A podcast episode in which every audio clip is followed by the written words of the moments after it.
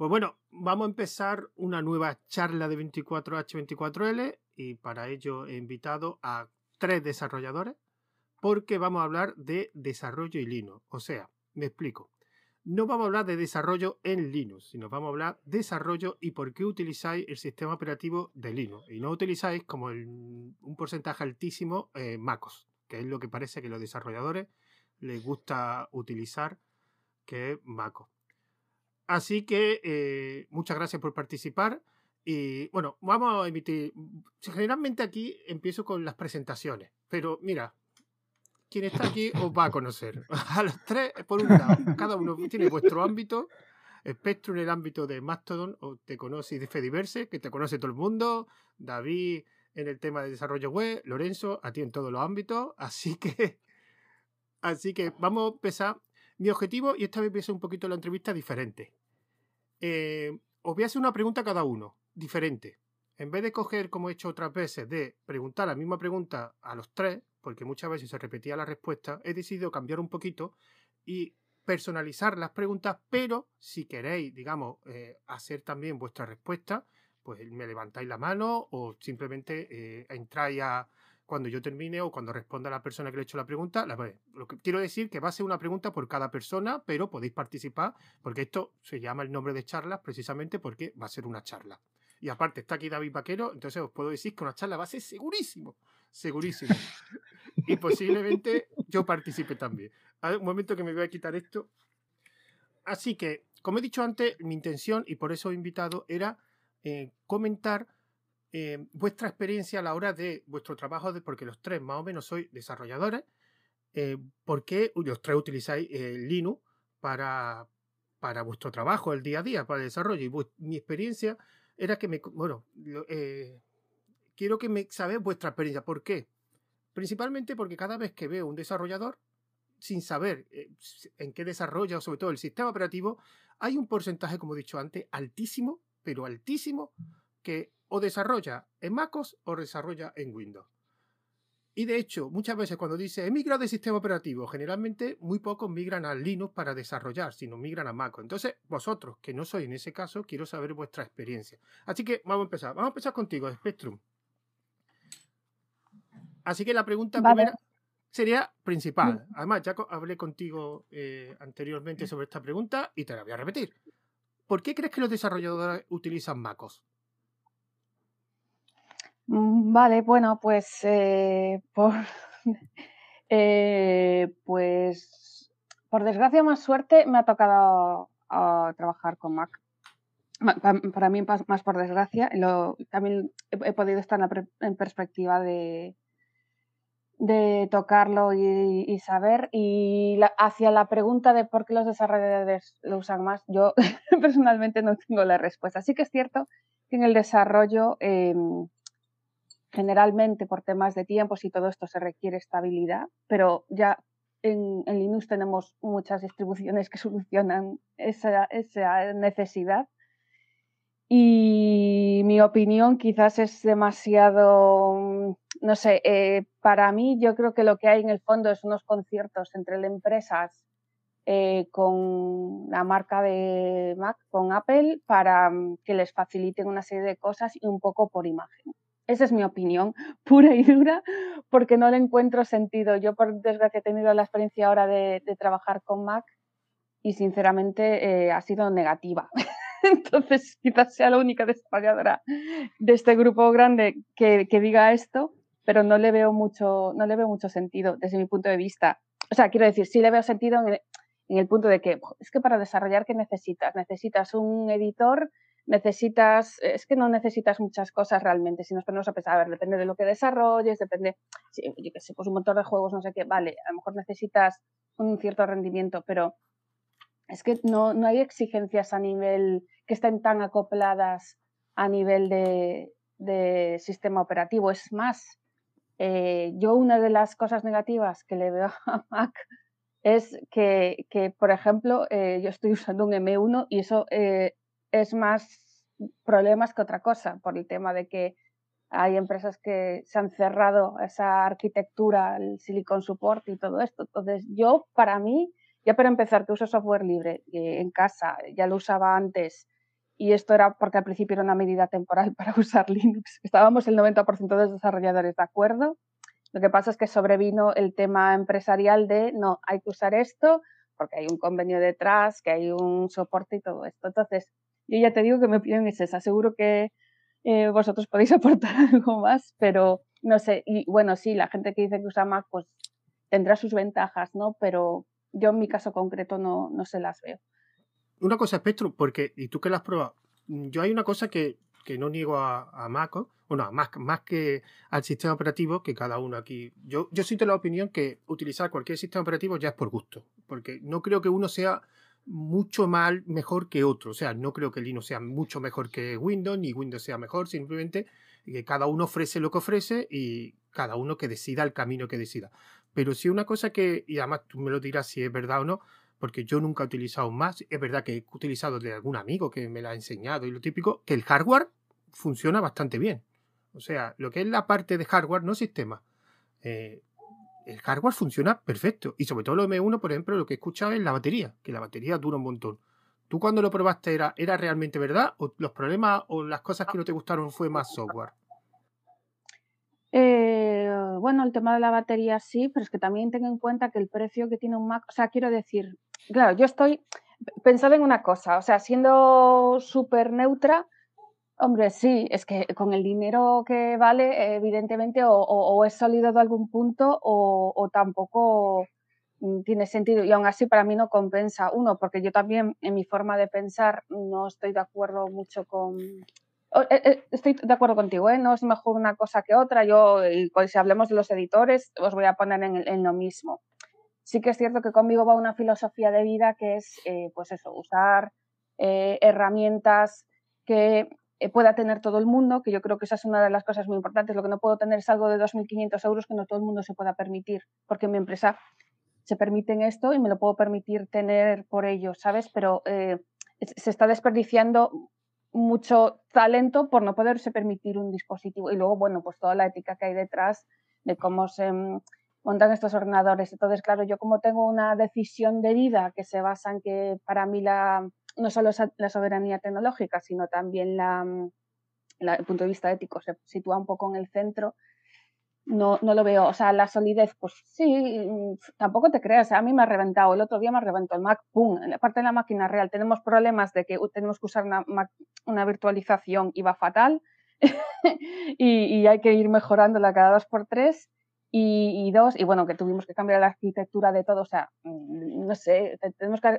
hacer todo multiarquitectura para que podamos usar Mac, o sea, creo que era más fácil otras opciones, ¿no? O sea, poniéndonos un poco objetivos, ya solo por retrasar, porque te, vas a retrasarte en esto, haciendo estas tareas, entonces, no sé, sí que es cierto que, por ejemplo, la batería sí que dura bastante y tal, pero yo creo que también comprobando qué batería, con qué celdas tiene tu batería, eh, sabiendo sacarle jugo con cualquier portátil que cuesta mucho menos puedes conseguir ciertas cosas. Que hay una solidez porque, claro, como retrasan un poco la tecnología a coste de que sea más sólido, pues tendrá esa ventaja. Pero es que, de verdad, siendo neutra y sin meterme que yo ya estoy en el mundo de software libre, no le veo tampoco una ventaja tan grande.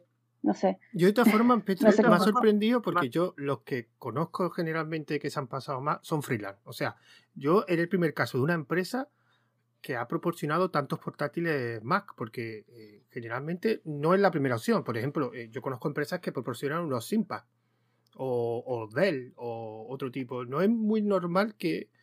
Bueno, yo por lo menos la experiencia que tengo es que Apple en el mercado empresarial no se mete mucho. O sea, sí vende, pero tú no verás una, un, una empresa llena de iMac y de, a lo mejor portátil, te dan opciones y te proporciona...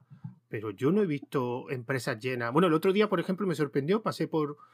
Estaba dando un paseo y me encontré una autoescuela que tenía una especie de sala de formación con unas cristaleras muy grandes, por eso lo vi, y eran todos iMac. O sea, dentro de la autoescuela, todo lo que tenían era iMac, que digo yo, ¿para qué leche quiere una autoescuela un iMac? Si... Ah, a ver, David, ¿para qué lo quiere? A ver... Voy a comentar un par de cositas vale, que creo vale. que son interesantes que pueden llegar a complementar. Porque yo he tenido P C, luego me pasé a Mac y ahora estoy en, y ahora estoy en Linux, ¿no? Entonces, voy a comentar un poquito cuál es mi impresión al respecto. Hay un par de casos donde es imprescindible utilizar macOS y no hay otra manera de poder hacerlo. Entonces, claro, eh, normalmente cuando estamos hablando de web, pues bueno, son tecnologías estándares, ¿no? Y no suele haber ningún tipo de problema con ello. El problema lo tenemos fundamentalmente para el tema del desarrollo móvil, ya que, por ejemplo, si estás desarrollando para iOS o para macOS, pues no hay más opciones. Tienes que tener un Mac, tienes que tener el, el Xcode y tienes que programarlo de esa manera. Eh, aplicado a lo que sería el desarrollo web como tal, eh, muchas veces se nos olvida que hay un apartado de testing que tenemos que hacer. Y ese apartado de testing para web sería la utilización de los navegadores bajo el sistema operativo de Mac. Y os recuerdo que al menos a nivel mundial y a nivel de España, pues la navegación por parte de las diferentes personas, ¿no? A nivel mundial y a nivel de España, aproximadamente un veinte a veinticinco por ciento se hace en Mac o se hace con, con, con iOS, ¿no? Entonces, si tú quieres probar bien tu aplicación, deberás de incluir esos navegadores que son entre un, sea una quinta o una cuarta parte de los navegadores que se utilizan a nivel mundial o a nivel de España.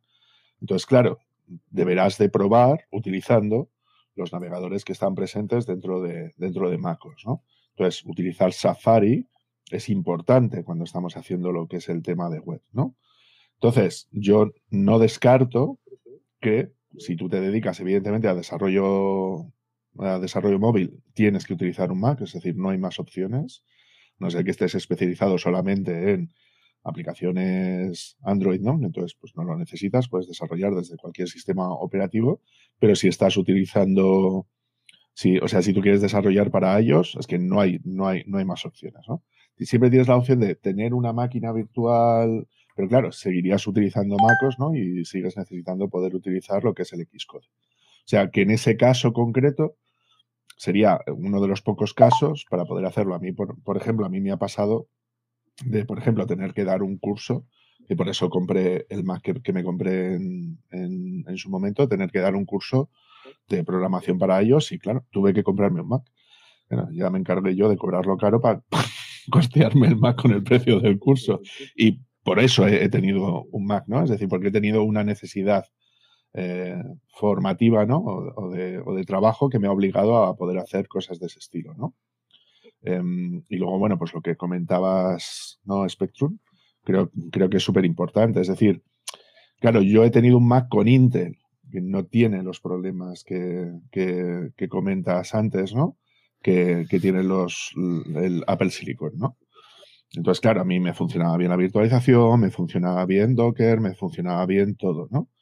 Entonces, claro, este salto que están haciendo tecnológico a lo mejor no es el mejor momento para estar utilizando Mac dentro de la empresa eh, por todo lo que ello conlleva, ¿no? Porque hay muchas de las cosas que tú vas a intentar instalar, configurar, hacer, que a lo mejor no están completamente migradas a, a macOS tal. Entonces, cuando tengamos el M tres o el M cuatro, pues a lo mejor es una plataforma estable para desarrollo de cosas de ese estilo. Como complemento, y ya para terminar, yo sigo muchos canales que tienen que ver con la review de Macs, ¿no? Entonces, hay algunos canales que te explican las mejoras que hay de la utilización de, eh, de los chips de M uno y M dos respecto a temas de compilación. Y hay que reconocer que esos chips, al estar construidos bajo la tecnología de, de T S M C de, de tres nanómetros, son súper, hiper, mega eficientes. O sea, son súper rápidos y hacen las cosas súper bien, ¿no? Pero claro, tenemos el problema que decíamos antes de lo que es el soporte. Bueno, voy a estar ahora contigo. La pregunta para ti, David. Eh, uh-huh. Bueno, y tú lo sabes y todos vosotros, vuestro ordenador, generalmente en portátil, es vuestra herramienta de trabajo. Y generalmente eh, lo utilizas como herramienta de trabajo. Hay gente que a lo mejor, y sobre todo en Linux, que tiene... Eh, otras, digamos, otros gustos, como por ejemplo el que está a favor de las licencias libres, pero realmente vuestra herramienta eh, vuestra herramienta de trabajo es un ordenador. Así que en tu caso, David, aquellas personas o aquellos desarrolladores que utilicen la herramienta eh, para trabajar con un ordenador y que todo lo demás les da igual, o sea, que ellos solamente abren el ordenador para programar y las licencias, ningún tipo de licencia le da igual, ni básicamente la comunidad le da igual, simplemente él quiere abrir su ordenador y trabajar sin problema. En, en este caso, David, ¿qué le diría o cómo no convencer, pero qué le dirías que le puede eh, dar Linux fuera de toda la parte de comunidad de licencia? Respecto a portátiles, ¿te refieres? No, no, a, a tu ordenador como herramienta de trabajo para desarrollar. A ver, yo es que, a ver, eh, claro, debido a mi profesión he tenido que viajar un montón por un montón de sitios diferentes, entonces en mi caso principalmente, hasta, o sea, pre-pandemia, eh, he tenido que utilizar un portátil prácticamente veinticuatro siete, ¿vale? O sea, para poder moverme. Entonces, claro, para mí eh, el tema de portátiles es muy importante porque es prácticamente con lo que solía trabajar. Entonces, claro, en portátiles sí hemos tenido problemas de soporte de Linux graves, ¿no? Y yo, por ejemplo, eh, de lo típico, o sea, tú no puedes irte al MediaMarkt, o al menos a mí no me ha pasado, ¿eh?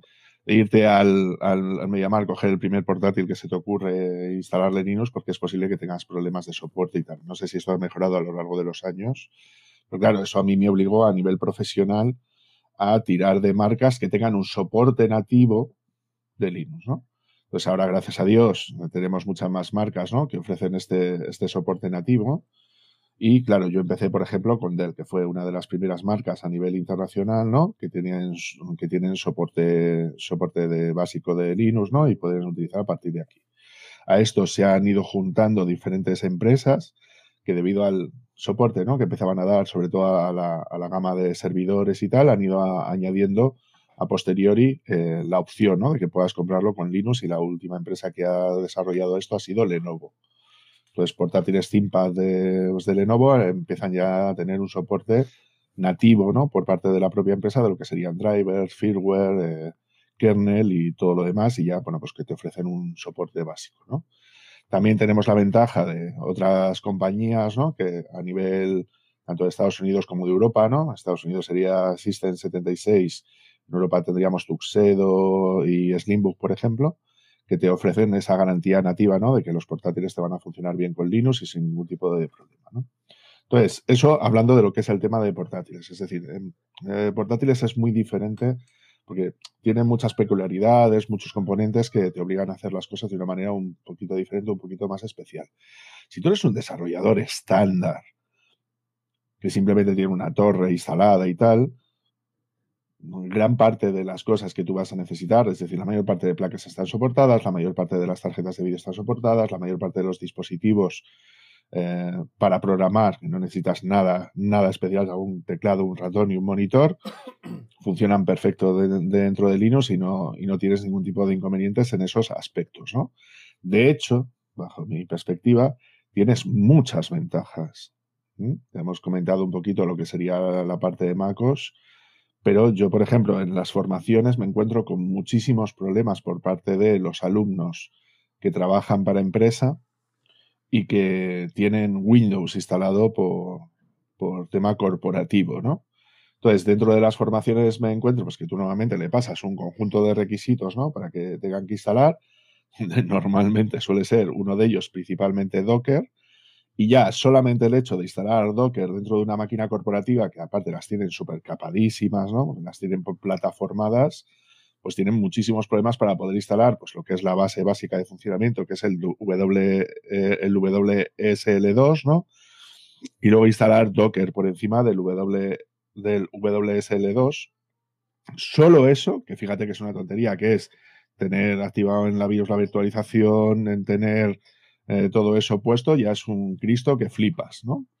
Y ahí es donde se paran gran parte de las cosas. Y luego, bueno, más instalaciones y cosas, ¿no? Porque ya sabéis que por temas de configuración, esto, en estos equipos plataformados tienen muchos problemas de obtener los permisos necesarios para hacer la instalación de lo que son las herramientas como tal, ¿no?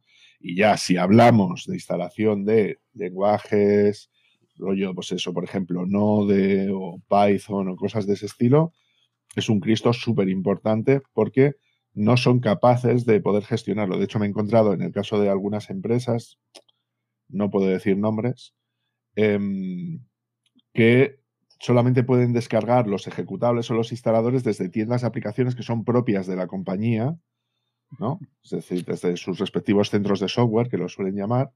Entonces, claro, están súper limitadas en esos aspectos, ¿no? Porque no, no pueden permitir que alguien instale lo que se quiera por, por temas de seguridad, ¿no? Entonces, claro, eso a mí me da muchos problemas. Entonces, ¿qué, qué es lo que me toca hacer? Crear máquinas virtuales con Linux, ¿vale? Para que puedan ejecutarlo directamente dentro de las máquinas de los alumnos. ¿Qué me pasa? Pues que los ordenadores son una puta mierda. La mayor parte de las empresas a lo mejor tienen ocho gigas de RAM, que ya les va lento para las cosas que tengan que hacer. Ahora imagínate arrancar una virtual sobre eso, ¿eh? Es decir, Windows comiendo entre dos y tres gigas, ¿no? de, de memoria, más la virtual, que serían mínimo cinco o seis gigas, pues claro, ya en los ocho ya no les cabe. O sea que te puedes hacer un poquito más a la idea. Entonces, respecto a lo del tema del hardware que me estabas preguntando, por, por centrarme, en general, si, el, si es un ordenador normal corriente, Linux es una solución perfectamente válida y que funciona. Yo también te digo que yo soy de la opción de comprar, dentro de lo que cabe, una compra local, es decir, compra una compañía, ¿no? Eh, que, que te lo ponga fácil, que tenga soporte nativo de Linux, y luego ya a partir de ahí poder hacer otras cosas diferentes, ¿no? Y en el caso de portátiles, pues eso, ahí tienes que tener un poco más de cuidado, ¿no? Porque es lo que te va a permitir en un determinado momento poder establecer eh, esa problemática, ¿no? De, de, pues de soporte. Sobre todo es con las tarjetas gráficas, es con lo que más da, da problemas, ¿no? Pues suelen tener una gráfica integrada, más la gráfica del procesador. Hacer esos cambios dan, dan, dan mucho por culo cuando estás, cuando estás haciendo... O sea, cuando estás intentando poner ese tipo de cosas, ¿no? Entonces, por resumir, sería más o menos eso. Gracias, David, por esa opinión tan resumida. Ha sido... Mm, de nada, José. Bueno, vamos, eh, algo que quiero opinar algo al respecto de lo que acaba de decir David. Que... Sí, pues mira, yo, yo sí. El, el caso que estaba contando David de una las empresas que tienen el, el ordenador plataformado con Windows, que tienen que instalar desde una tienda de software, ese es mi caso.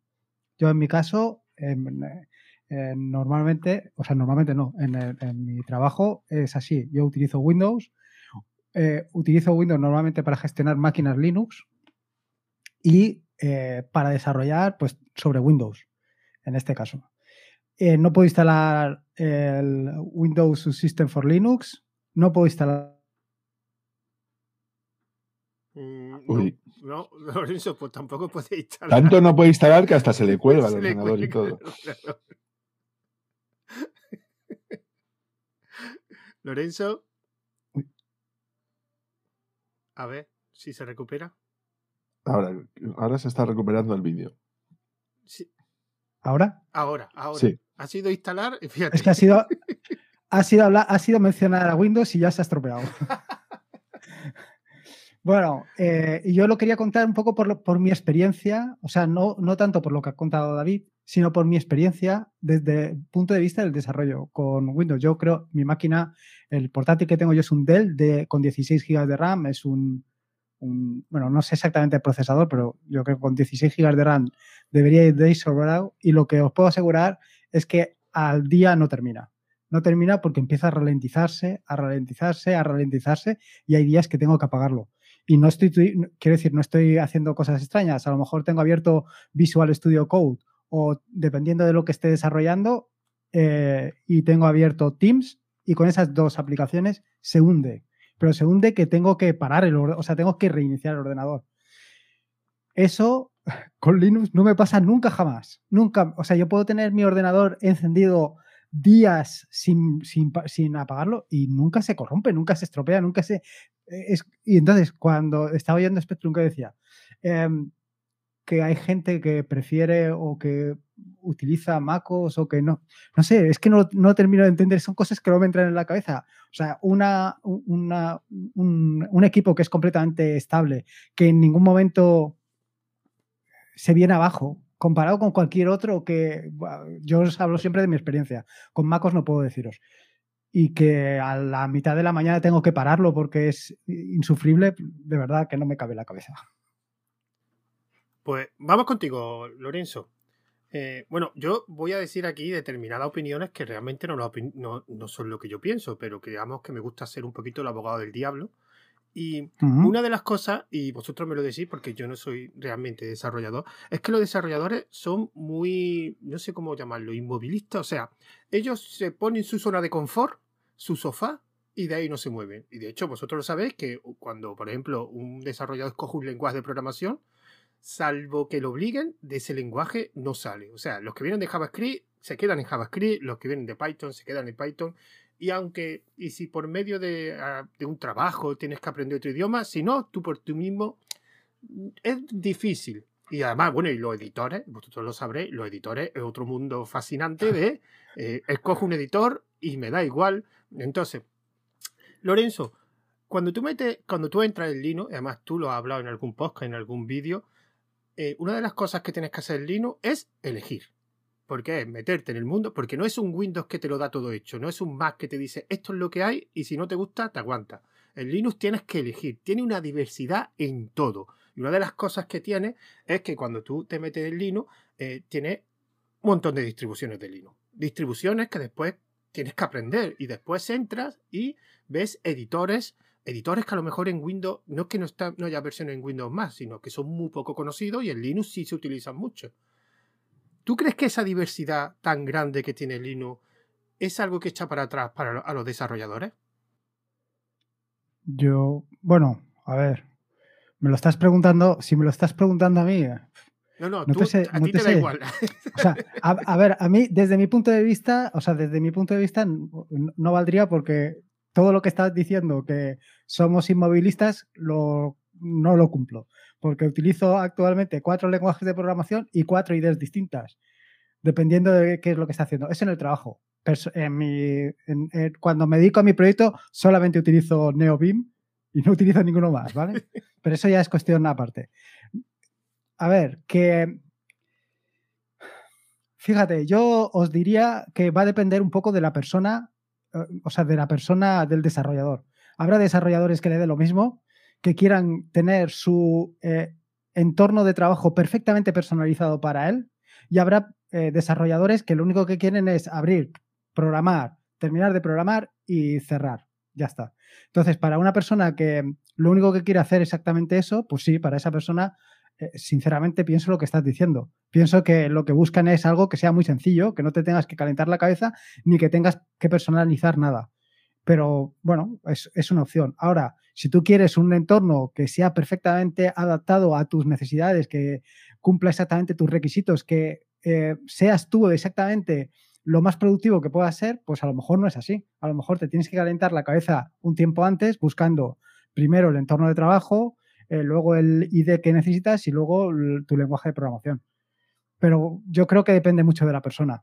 Yo creo que depende mucho de la persona. Pero de todas formas, de todas formas, Linux, tú puedes hacer... Lo, o sea, en Windows más no puedes hacer lo que te dé la gana. Al final hay un, alguien por encima tuyo, una empresa, que te dice, esto lo tienes que hacer así. Pero en Linux, realmente, a mí me hace gracia cuando hay gente, además, tú, a ti te lo habrán dicho más de una vez, eh, lo de la diversidad. Es que hay muchas distribuciones de Linux. Bueno, no tienes que probarlas todas. Y, y siempre pongo el mismo ejemplo. Me hace mucha gracia que en el mundo de la informática la gente se... Eh, se enfade o, o rechace Linux porque hay mucha diversidad, pero cuando te vas a comprar un coche no vas a una marca. Pruebas veinte marcas de coche y cuando vas a un concesionario te dan dieciocho mil opciones que tienes que escoger. Cuando te vas a comprar un piso, vas a alquilar un piso, no vas al primer piso a alquilar. ¡Ay, este! Este me gusta. No, no, no. Vas a un montón de pisos de diferentes formas, de diferentes tamaños, de diferentes distribuciones y cuando vas a un alquiler vas a veinte alquileres y va comparándolo todo. Y mi pregunta es, si esto lo haces con los coches y con los pisos, ¿por qué no lo haces con el sistema operativo? Si al final eh, lo que tú haces en los coches y los pisos es coger el que más te gusta y el que esté más acorde a tus requisitos. Pues las distribuciones de Linux pueden hacer lo mismo. Puedes probar una, no te gusta, prueba otra. Y, y no entiendo esa, esa, esa obsesión porque hay diversidad a lo largo, de, en todo en todos nuestros aspectos de nuestra vida. Cuando vas a comprar una barra de pan, tienes veinte panaderías. Cuando vas a lo de los pisos, tienes un montón de pisos. ¿Y por qué fastidia tanto en el mundo de la informática que haya tanta diversidad? Aparte, que digo, la diversidad no es obligada. O sea, tú puedes coger, meter Ubuntu y quedarte en Ubuntu. Ya está. ¿Qué no te gusta? Pues igual que Windows, que no te gusta y lo sigues utilizando. Igual que Mac, que no te gusta y lo sigues utilizando. Pues ya está, pues quédate. Yo, por ejemplo, yo llevo un montón de años en Linux. Yo llevo desde el noventa y pico en Linux. Yo toda mi vida, hasta hace unos meses, lo que había en mis ordenadores era Fedora. No he probado otra distro. No he probado, bueno, Red Hat antes y cuando cambié a Fedora. no he probado otra distro. No, no, y salió Ubuntu. Yo no probé Ubuntu en su tiempo y Ubuntu lo habré tenido una hora en el ordenador, en una máquina virtual. Que no hace falta que lo pruebes todo. Pues quédate con una y ya está. Bueno, y lo bueno que tiene ahora, que es como ha dicho David, el tema de, de, de los, digamos, fabricantes de hardware o de los o de los ensambladores, que te proporcionan un ordenador con un sistema operativo. Ya está. Escoge lo que tú quieres y ya está. Va en Linux. De hecho, tú tienes un Slim Boot, ¿no, Lorenzo? O sea, tú has escogido uh-huh. un sistema operativo y ya está, y te lo han dado. Lo único que te han dicho en el limbo, esto funciona perfectamente con el hardware que te voy a dar. Ya está. Vamos a seguir la siguiente ronda de preguntas contigo, Lorenzo, para así variar un poco. Dime, Lorenzo.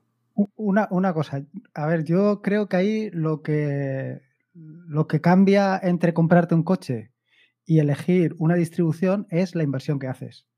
Que tú para comprarte un coche tienes que pagar una pasta, y es que las distribuciones son gratuitas. Bueno, entre comillas, ¿eh? Son gratuitas en tanto en cuanto tú a partir de no vas a pagar un duro. ¿Eh? Pero tiempo sí, que nunca se nos olvida. Que con Red Hat no son gratuitas. Bueno. Pero esas no son para digo, ámbito doméstico. Sí, tienes que invertir tu tiempo. Y es que el tiempo...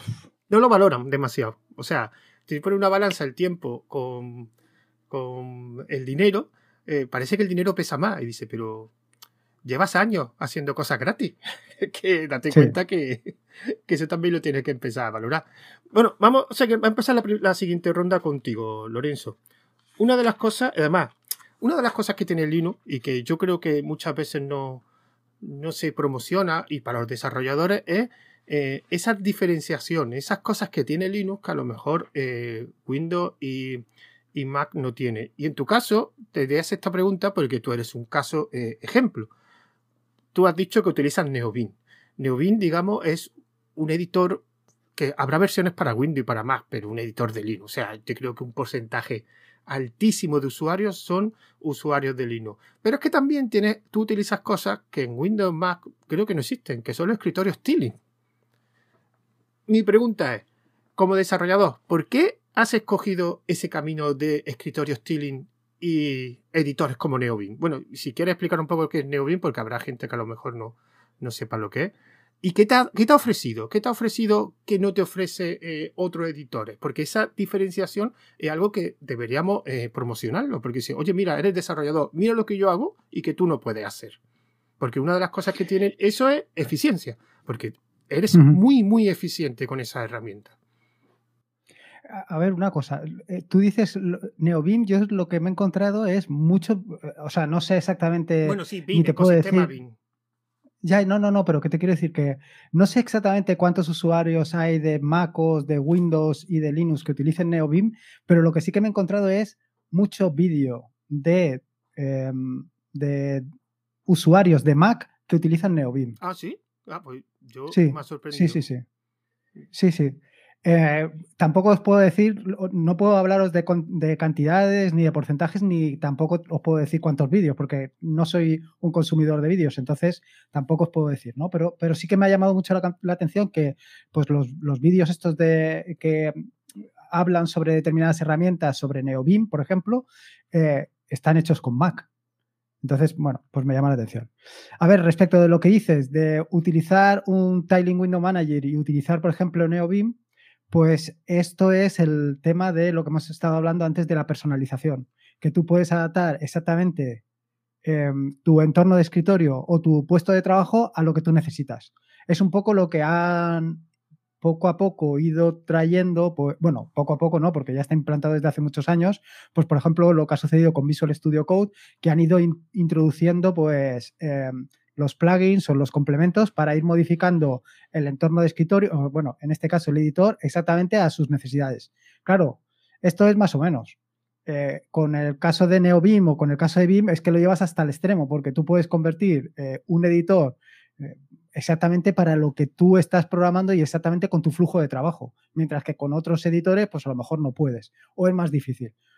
O a lo mejor con Visual Studio Code o con otros sí que puedes, pero yo ya, yo ya no lo sé porque ya he dejado de probarlos. Lo que sí que sé es que eh, hay muchos desarrolladores para, por ejemplo, Neovim que han ido particularizando y hay centenares de plugins que te permiten hacer tonterías eh, extremas. O sea, te permiten personalizar al máximo. Y si no, pues siempre te lo puedes hacer tú. Y es ahí donde justo voy yo. Eh, que si en un momento determinado tienes una necesidad concreta por algo que estás haciendo, pues simplemente te lo implementas y puedes ir un poco más rápido.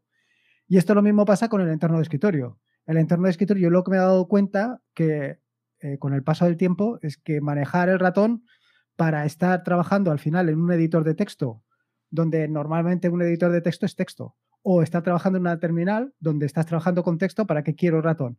Moverme rápidamente de un editor de texto o de una terminal a otro editor de texto o otra terminal, pues lo hago mucho más rápido con el ratón, digo, con el teclado que con el ratón. Ha sido una cuestión de eficiencia y simplemente de adaptar eh, mi entorno de escritorio a mi flujo de trabajo y no hacerlo al revés, no adaptarme yo al flujo de, o sea, no adaptarme yo a, al escritorio. Ha sido por eso, básicamente.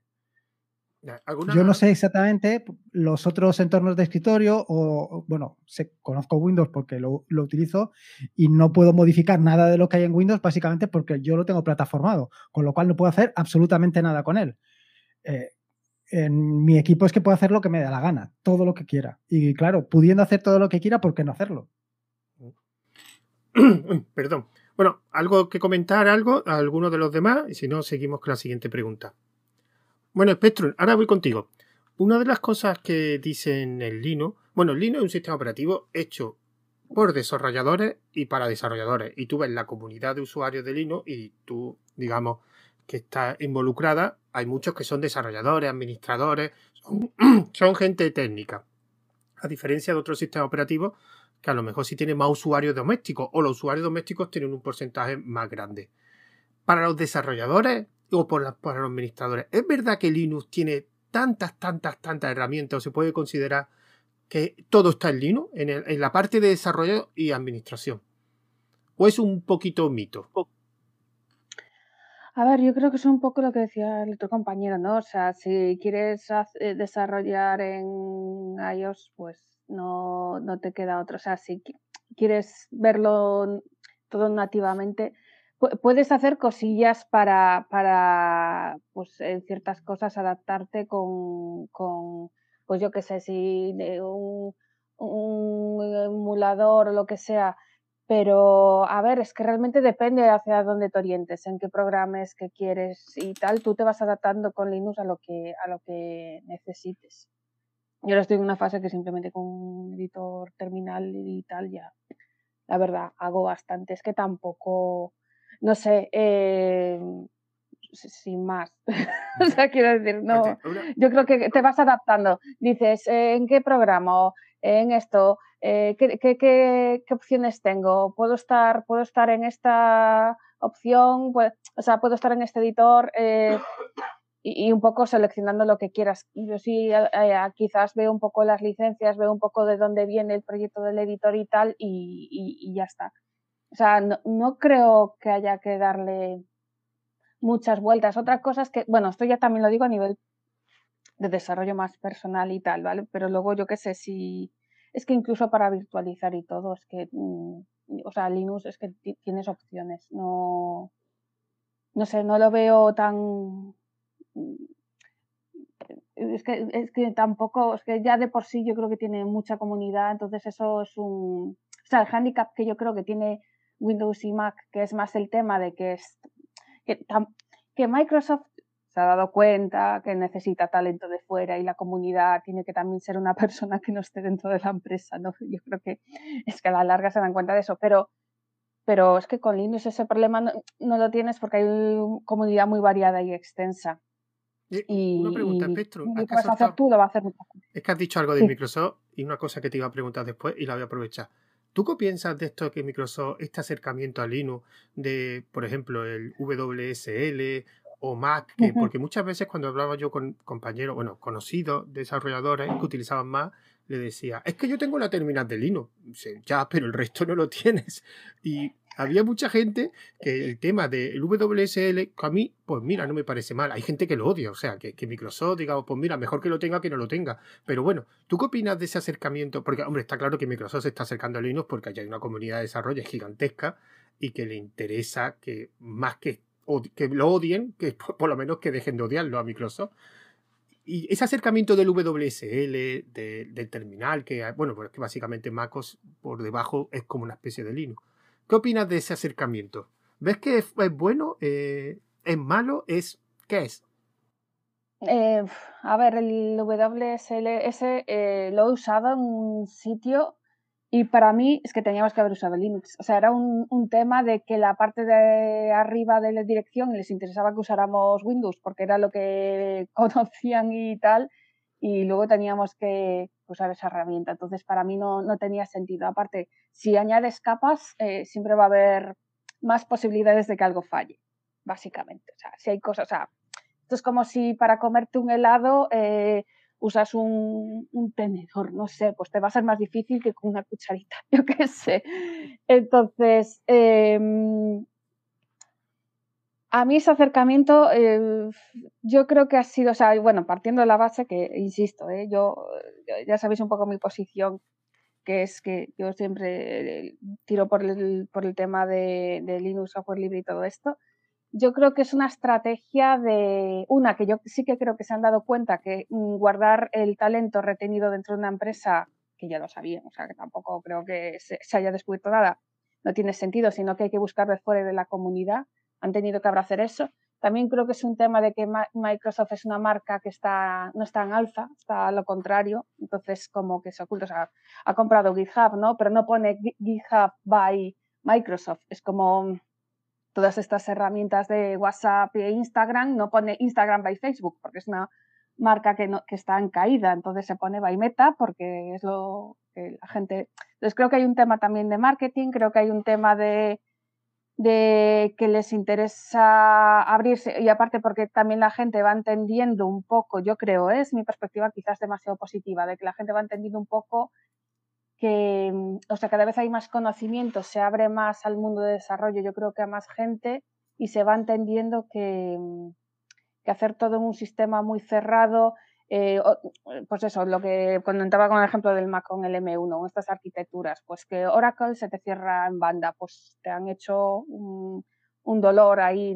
Entonces, claro, si abres cosillas y creas open source, pues te, te da ventajas. Yo creo que lo hacen por una, un tema puramente estratégico de que les da ventajas abrirse un poco hacia afuera. Ahora, para mí eso es realmente software libre.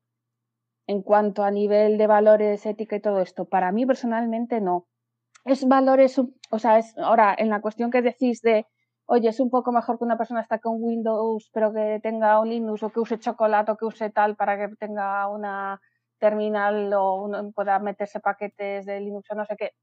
Bueno, eh, no sé, yo creo que sí que a lo mejor hace beneficio en el sentido de que esa persona empieza a entender que quizás tener Linux, no sé, eh, cosas de, pues le acerca un poco más, pero tampoco, o sea, y porque bueno, habrá un, un tema muy costoso y muy tal que les interese un poco tener compatibilidad justo por lo que decía nuestro compañero, ¿no? Que que, claro, llega una persona, tiene esto, la empresa solo le deja tener esto, hay que montar una máquina virtual, hay que no sé qué, entonces tener como términos medios para que el usuario no se queje de, joder, tengo Windows y no puedo hacer lo mismo que mi compañero que tiene Linux y no puedo hacer lo mismo que mi compañero que tiene Mac.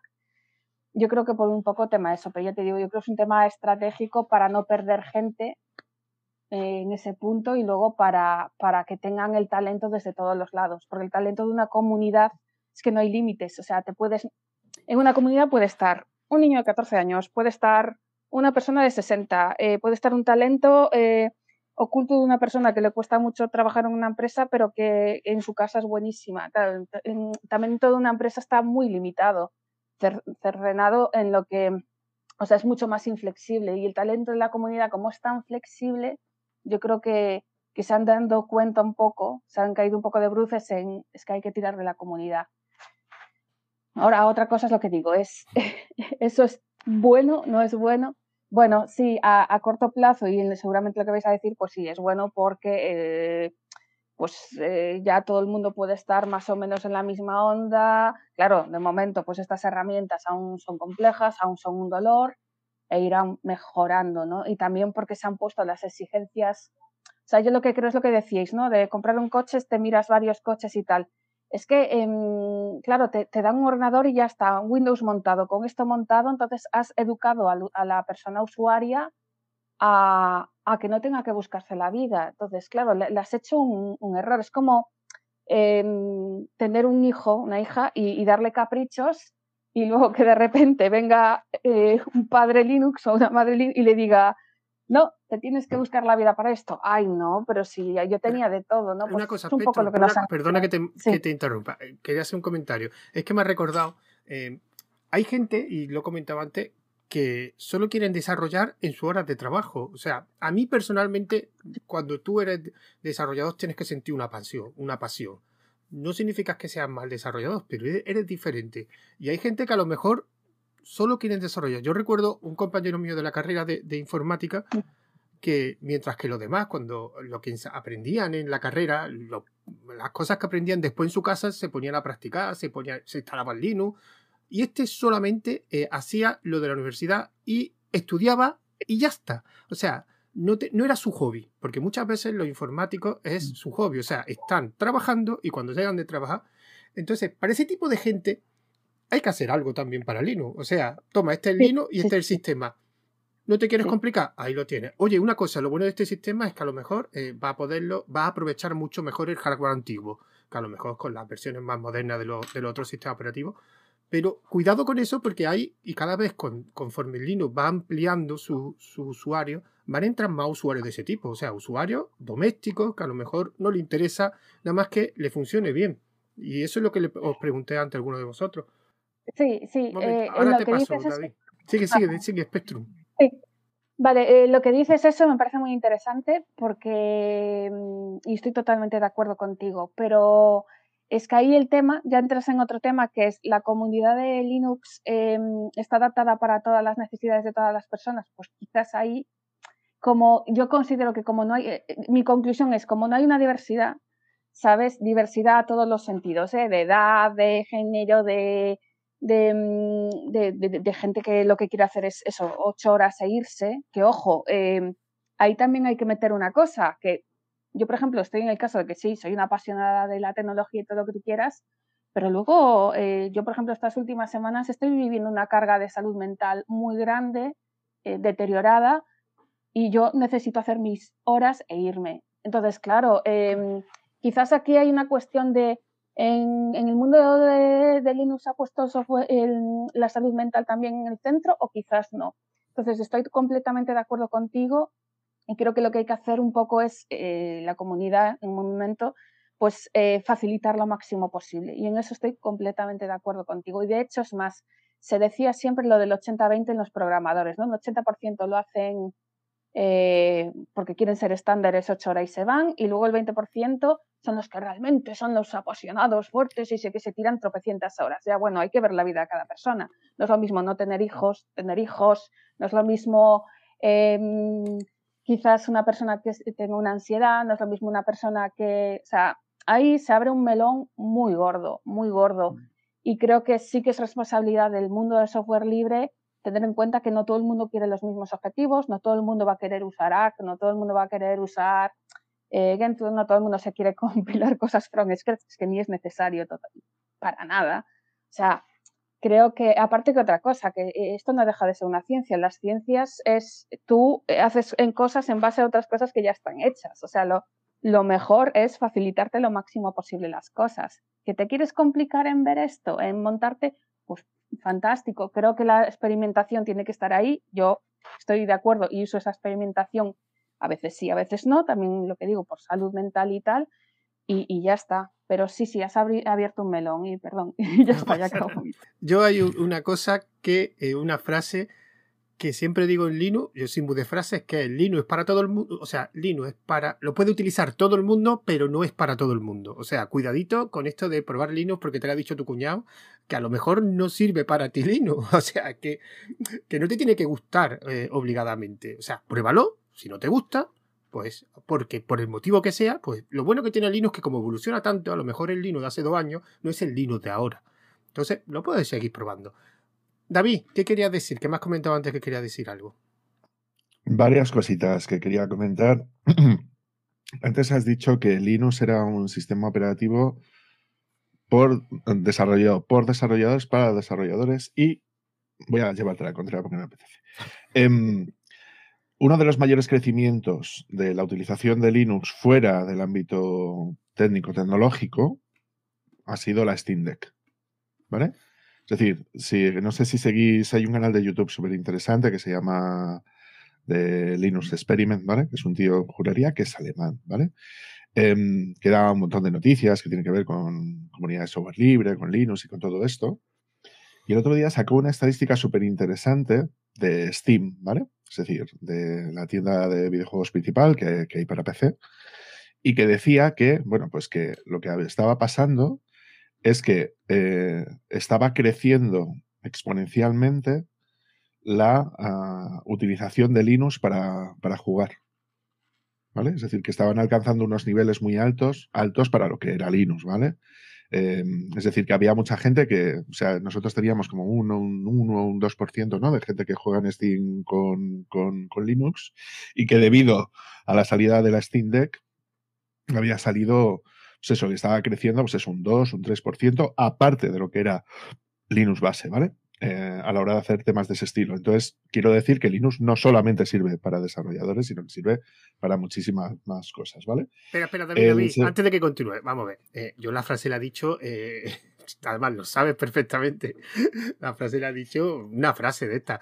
Yo cuando me refiero que Linux lo hace desarrolladores es que no es una empresa centralizada en el desarrollo, que participan mucha gente, incluso desarrolladores en el tiempo libre, y de hecho esos desarrolladores también generan sus propias herramientas que después distribuyen para todo el mundo. Evidentemente, en los videojuegos da un subidón. Igual que yo últimamente, aunque no al nivel de, de, de Steam Deck, yo cada vez veo más portátiles de Linux utilizando lo administrativo.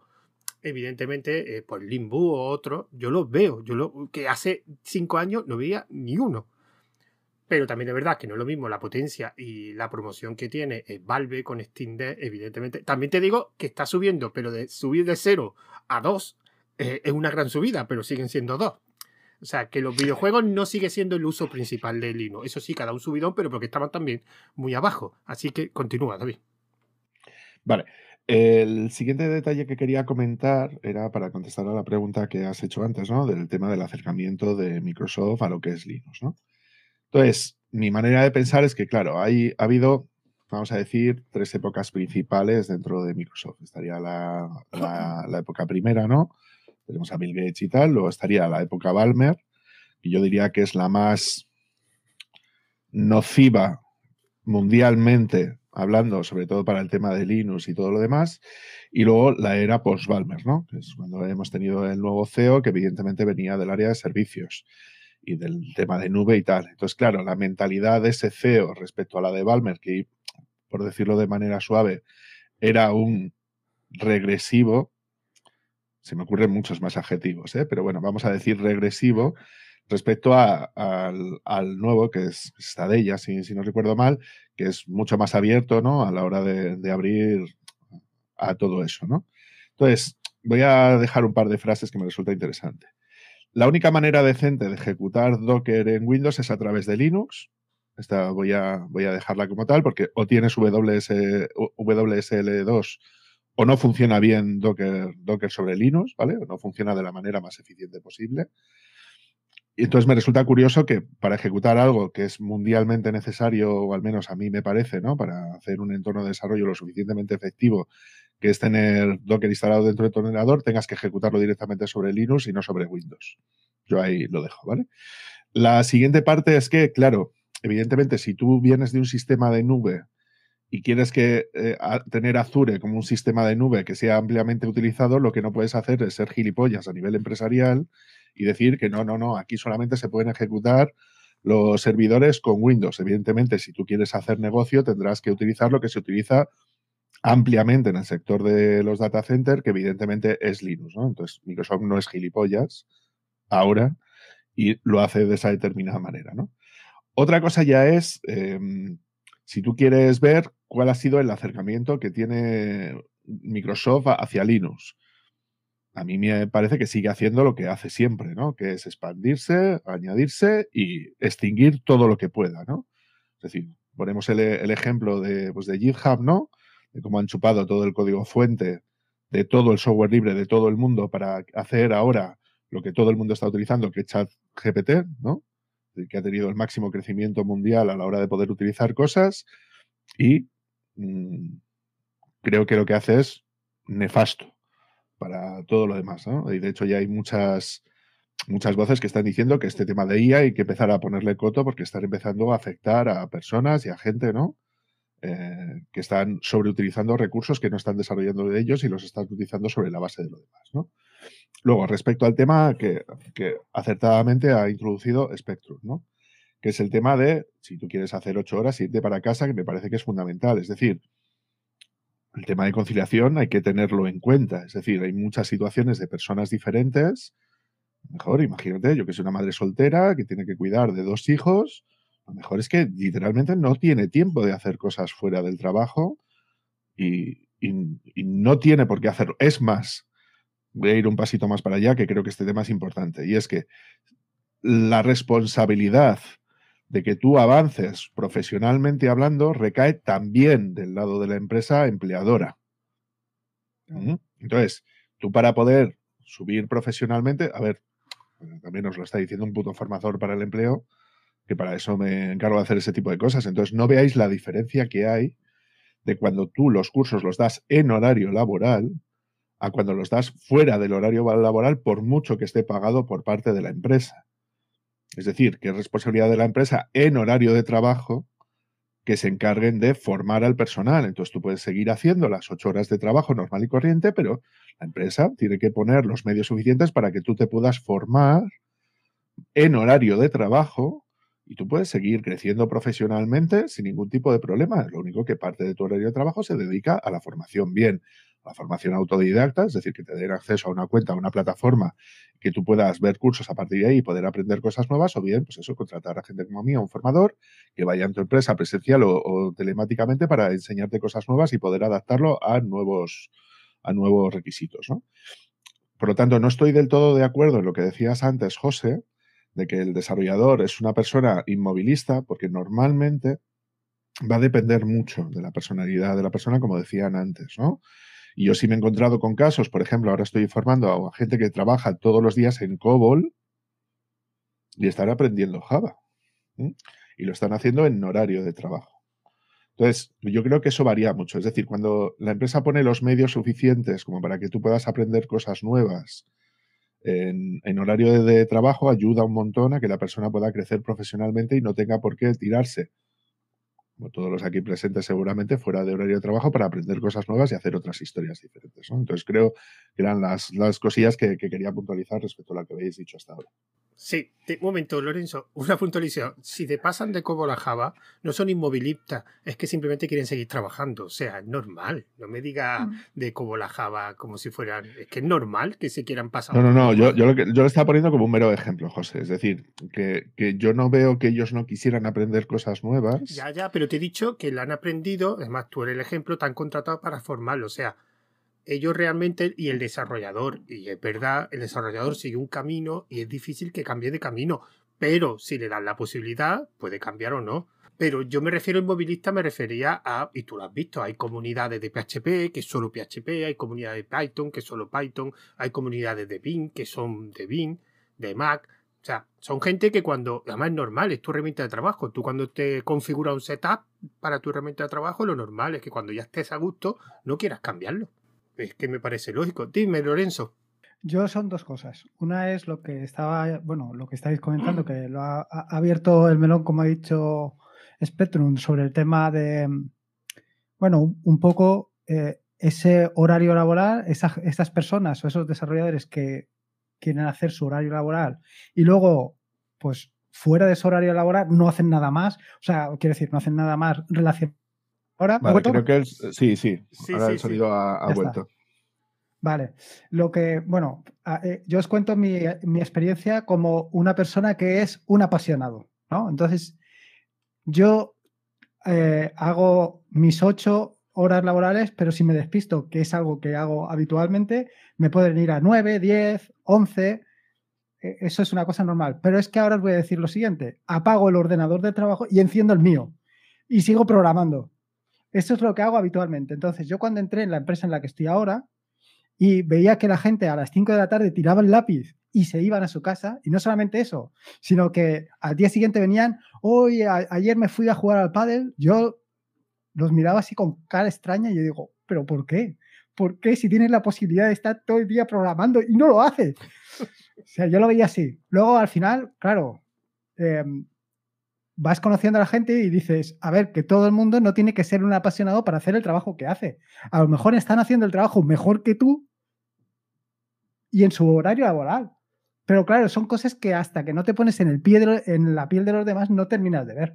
Que cada uno somos cada uno. Entonces, hay personas pues que eh, lo viven de una manera y otras personas que lo viven de otra manera. Y no quita que las personas que hagan exactamente su jornada laboral sean menos profesionales que las que, pues como yo, pues estamos locos. Ya está. Yo lo veo así. Sí, simplemente pero, son formas distintas de ver. Pero yo una cosa, a ver, es verdad que cada uno es como es, pero no nos engañemos. Eh, para ser mejor en algo hay que echarle horas. O sea, yo recuerdo una entrevista de Paco Lucía que le decían, ¿por qué está usted tan, por qué es bueno tocando la guitarra? Y dice, porque yo he estado durante años y años y años ¿sí? practicando ocho horas al día. Que tú no lo quieres hacer, que tú no quieres ser Paco de Lucía, pues no lo sea. O sea, pero yo, también. Además que la gente tiene hobby. O sea, si tu hobby es sí, lo sí, mismo sí. que tu trabajo, pues no pasa nada. Eso sí, lo que tienes que ponerte el límite. Me refiero, cuando tú sepas que tu cuerpo no da más de sí, no continúes.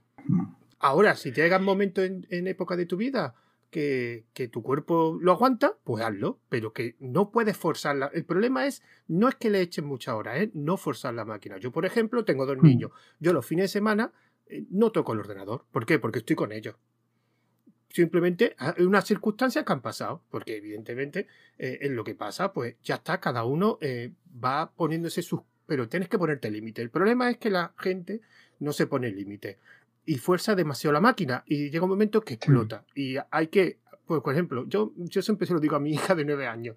Mi hija de nueve años tiene un problema, que no sabe aburrirse, y yo le he dicho, tienes que aprender a aburrirte. O sea, es imposible que estés haciendo cosas las veinticuatro. Ahora sí, porque tu cuerpo eh, lo aguanta todo, pero llegará un momento en que no lo aguante y te tienes que poner límite, no. Y te tienes que acostumbrar a aburrirte, tirarte en un sofá y no hacer nada. Y ahora mismo no lo puede hacer, pero claro, porque tiene una energía enorme. Pues ese es el ejemplo que yo pongo. Dice, tú puedes hacer lo que te dé la gana hasta que tu cuerpo lo aguante.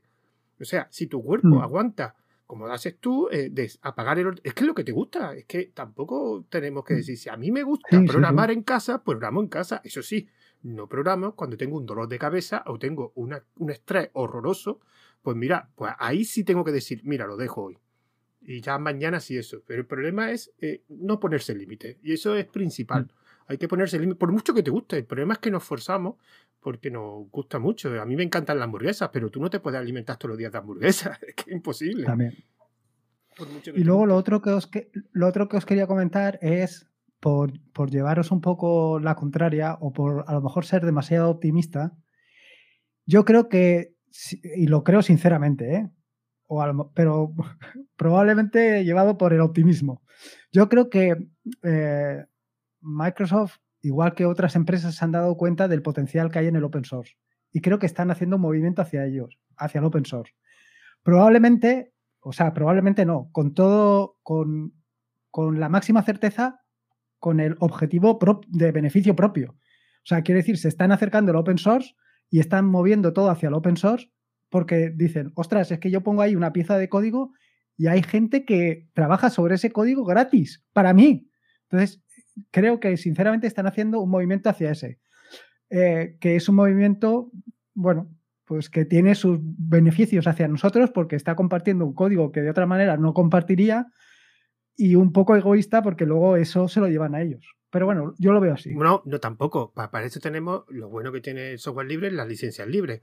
No digamos que se aprovechan sí. porque eh, si yo, yo me puedo aprovechar del código de, de bueno, Chromium, por ejemplo. Chromium. Eh, sí, no, no, no, claro. O sea, cuidado. Es verdad que el, lo, lo que han visto las grandes empresas, bueno, Microsoft es la última, pero durante muchos años las empresas han apostado por el software libre. Mm. Lo que pasa es que, claro, como Microsoft ha tardado tanto, parece que ahora... Pero no nos engañemos, Microsoft es porque hay un modelo de negocio y hay mucha pasta, simplemente. Pero, ojo, yo prefiero que el código fuente de Chromium esté disponible, aunque Google coja y haga Chrome, a que lo tenga cerrado. Porque no nos engañemos. Y esto siempre lo he dicho. Ahora te paso, David. Eh, Linux, hay un mito que yo, bueno, yo creo que un mito, que es eh, Linux, el kernel y muchos programas de software libre lo hacen principalmente desarrolladores que les paga a alguien. Y muchos de ellos son empresas. Otras veces, porque por donaciones, yo, por mi experiencia, por la cantidad de software que he conocido a lo largo de mi vida, poco software libre vive de donaciones. Y si conocéis algunos, decírmelo. O sea, a, detrás tiene que haber una inversión, unos, unos programadores, porque yo ya he visto mucho software libre que el desarrollador, que generalmente era una persona o dos, ha dicho, no puedo continuar. Lo siento, tengo un trabajo, tengo otras cosas y está, hay una complejidad en este software que no lo puedo continuar. Y Microsoft se está aprovechando, pero bueno, si después da, como tú dices, Lorenzo, líneas de código, también tenemos la licencia de software libre, me refiero. Si tú pones un programa con software libre, no sé cómo te puede aprovechar, porque tú también puedes coger ese código. Es verdad que hay algunos que ponen la licencia M I T, pero también es verdad que tú puedes coger ese código, cambiarle la licencia y utilizarlo como tú quieras. Eso te lo permite la M I T. Mm. Y a G P L todo no, no. Eso. Dime. Claro, claro. No, no, no. Que, o sea, lo que me refería es que se aprovecha de, de, del trabajo que hacen los demás. No que luego se lo quede. Eh, o sea, de, para ah, eso bueno, está claro, la licencia. Claro. Pero la bueno, licencia también lo puedes hacer tú. Vale. Tú puedes coger. Tú puedes sí, hacer, sí, sí, claro. Tú puedes hacer un navegador basado en Chromium. Y no te puede sí, decir, sí, sí. Google no te puede decir que no. Eso, por lo menos. O sea, prefiero eso a que se cierre todo. Yo, dentro que cabe, prefiero eso cerrarlo. Dime, David. Sí, quería comentar, claro, tú lo estás planteando desde la perspectiva de si Google aporta ahora o no aporta ahora y tal, ¿no? Entonces yo le daría la vuelta, ¿no? Es decir, ¿qué hubiera sido de Google o de Facebook si no hubiera sido por el software libre? Pues nada, ¿Mm? nada. Es decir, a lo, a lo que me refiero es que, por ejemplo, la primera versión del, del, del motor de Google estaba basado en MySQL, por ejemplo, ¿no? Entonces, si tú, por ejemplo, no hubieras dispuesto del software libre, ni Google ni Facebook, Facebook por ejemplo utilizaba Python, ¿no? Para P H P primero, ¿no? ¿no? Y, y luego P H P, P H P eh, si no, no, si, Ruby, si, si no recuerdo Ruby. mal, ¿no? No, no, no, no, no. Creo que al principio era como P H P, ¿no? Y luego bueno, ya empezaron era a meter temas de Python y tal, y de hecho hicieron como su propio compilador de P H P, ¿no? Para, para, para hacer todo eso por, por necesidad suya propia, ¿no? Es decir, que lo que quiero decir es que parece que estas empresas es, pues como que ahora nos están dando cosas, pero es que ellas se han beneficiado previamente sí, sí, también. Sí, sí. De, de la comunidad de software libre y no existiría ni Google ni Facebook si no existiera el software libre de manera previa, ¿no? Entonces, bajo esa perspectiva, lo que quiero decir es que ellas se han aprovechado del software libre y ahora están dando parte al software libre. Lo que yo quiero decir, y lo voy a defender siempre, es que no apoyan lo suficiente al software libre ni por cuota de negocio, ni por aportaciones Pero, David, a, a diferentes proyectos. Esta ¿no? discusión la hemos tenido varias veces tú. No aportan la empresa ni mucha de la comunidad de Linux. O sea, vamos a engañarnos. Eh, está muy bien que promocionemos Linux, pero algunos desarrollos lo que quitan son dinero. Y tú sabes que el tema de las donaciones, y por ejemplo, te lo puede decir Spectrum, que está en un proyecto que vive de las donaciones, son contadas. O sea, en la cultura de donaciones Linux se tiene que promocionar más. Y la gente mm. no apoya con dinero. O sea, yo soy, me quejo siempre tanto de las empresas que son las que tienen más y las que deberían aportar más, pero realmente tú haces algún proyecto de software libre y poco, bueno, y muchísimos usuarios aprovechan. Por ejemplo, hace poco eh, Audacity, que básicamente una empresa compró a sus desarrolladores, o King, King ha tenido problemas de financiación. Bueno, y K D E, cuando yo entrevisté a una persona que estaba en K D E, K D E tiene un presupuesto de trescientos mil dólares al año. O sea, ¿qué haces tú? Contra... Que lo decía el hombre, y el hombre me lo contó y dice, y este año porque hemos dado un subidón de donaciones, pero trescientos mil. ¿Tú te crees que K D E puede tener un... O sea, ¿cuántos millones de usuarios de K D E util... lo utilizan para que tenga trescientos mil? Venga, dime, Spectrum. Digo que el tema de las donaciones... Bueno, a ver, a nosotros nos funciona entre comillas, porque una, eh, tenemos ahí pequeñas trampillas de servidores y tal, un poco más tema propios, pero también porque vamos a un objetivo muy específico que es gente de Mastodon que está un poquito educada en cultura de la donación y lo nuestro no exige casi nada de, de dinero en comparación con un K D E, por ejemplo. No, no, no es que no nos podemos comparar. Pero, pero es que sí, yo creo que lo que falta es, eh, en general, a la población educar en cultura de la donación para que el día de mañana pues eh, lo que se vaya montando entienda que tiene que, en, de cierta manera, hacer una aportación o es que no, no hay nada de educación en cultura de la nación y no se puede vivir. Yo en eso estoy de acuerdo. Aparte, otra cosa, que es lo que me llama la atención, si estamos en Linux, estamos en el tema un poco más ético y tal, que pensamos que una persona que desarrolla y que se tira todos los días a hacer algo por amor un poco al arte, eh, si no puede sobrevivir, o sea, quiero decir, tiene que tener un salario digno, ¿no? O sea, yo creo que eso va un poco de la mano, ¿no? Entonces, claro, yo lo que creo que hay que trabajar un poco en la cultura de la, de la donación.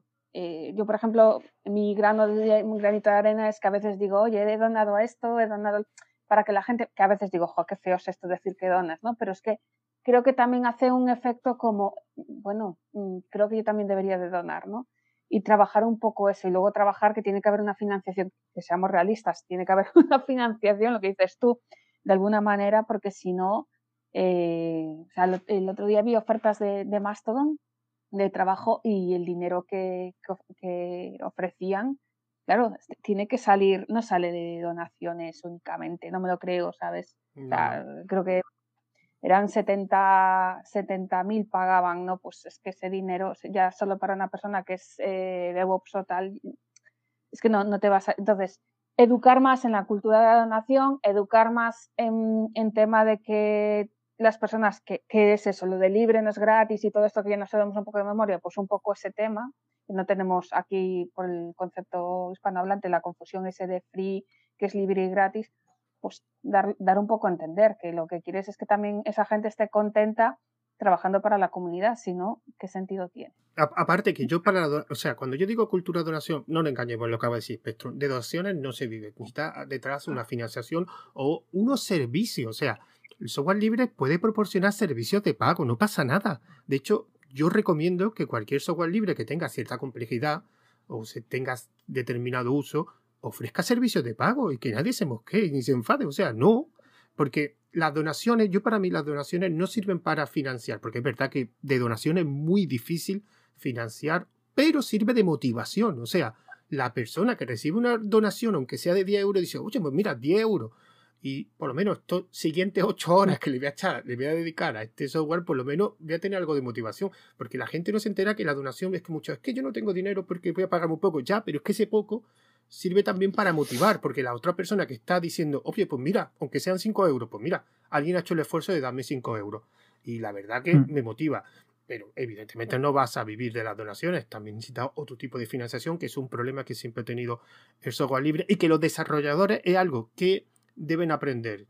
Eh, básicamente tienen que aprender a que tú desarrollas un código, pero tienes que aprender o tienes que tener otras cualidades, y una de ellas es tener un negocio detrás. Si quieres que tú, o sea, si tú lo que quieres hacer un desarrollo para donarlo y para que otra gente después, pero si tú quieres eh, gastar tiempo de tu vida en hacer un desarrollo que quiere aportar algo a la cultura o a la comunidad, Eh, también piensa que no es solo escribir código, también piensa qué tipo de servicios puede ofrecer, te pueden funcionar o no te pueden funcionar.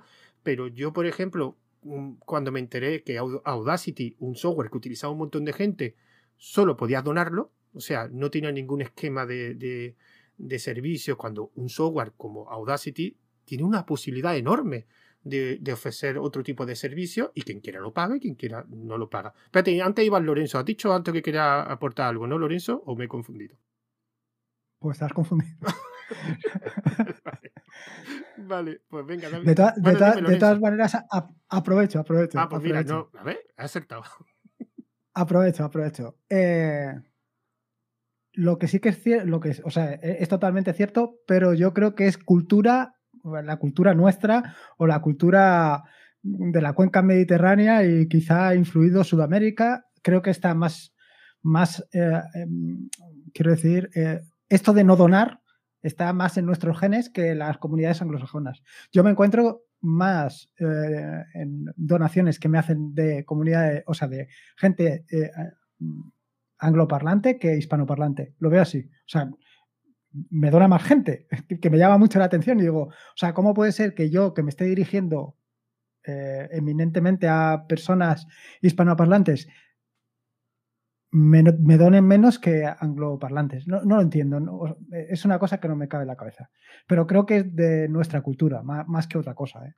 Y es lo que hay que luchar, y creo que es muy difícil, porque tenemos una cultura de lo gratis que es muy complejo de, de, de, de sacarlo. Sí, pero la cultura gratis solo en la parte, no sé si de Linux, pero o de informática, porque después... No, no, no, porque yo tengo compañeros que, por ejemplo, algo multiplicando lucio la Semana Santa. La Semana Santa, los pasos de Semana Santa, viven de las donaciones y la gente dona encantadísimo.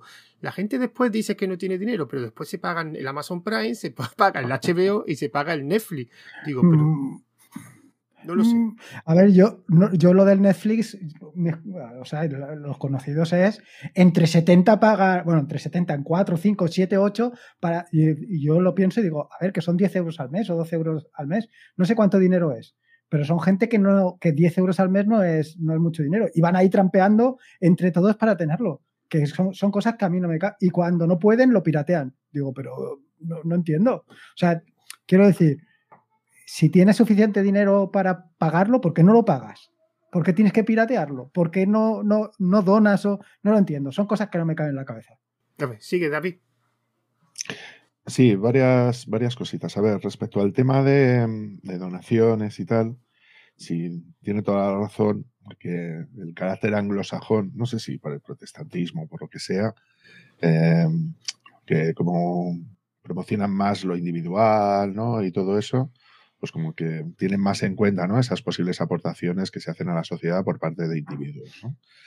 Pero siempre nos olvidamos de que hay, hemos hablado del sector público, digo, perdón, del sector privado, hemos hablado del sector civil, ¿no?, es decir, lo que sería individuos organizados o no organizados, ¿no?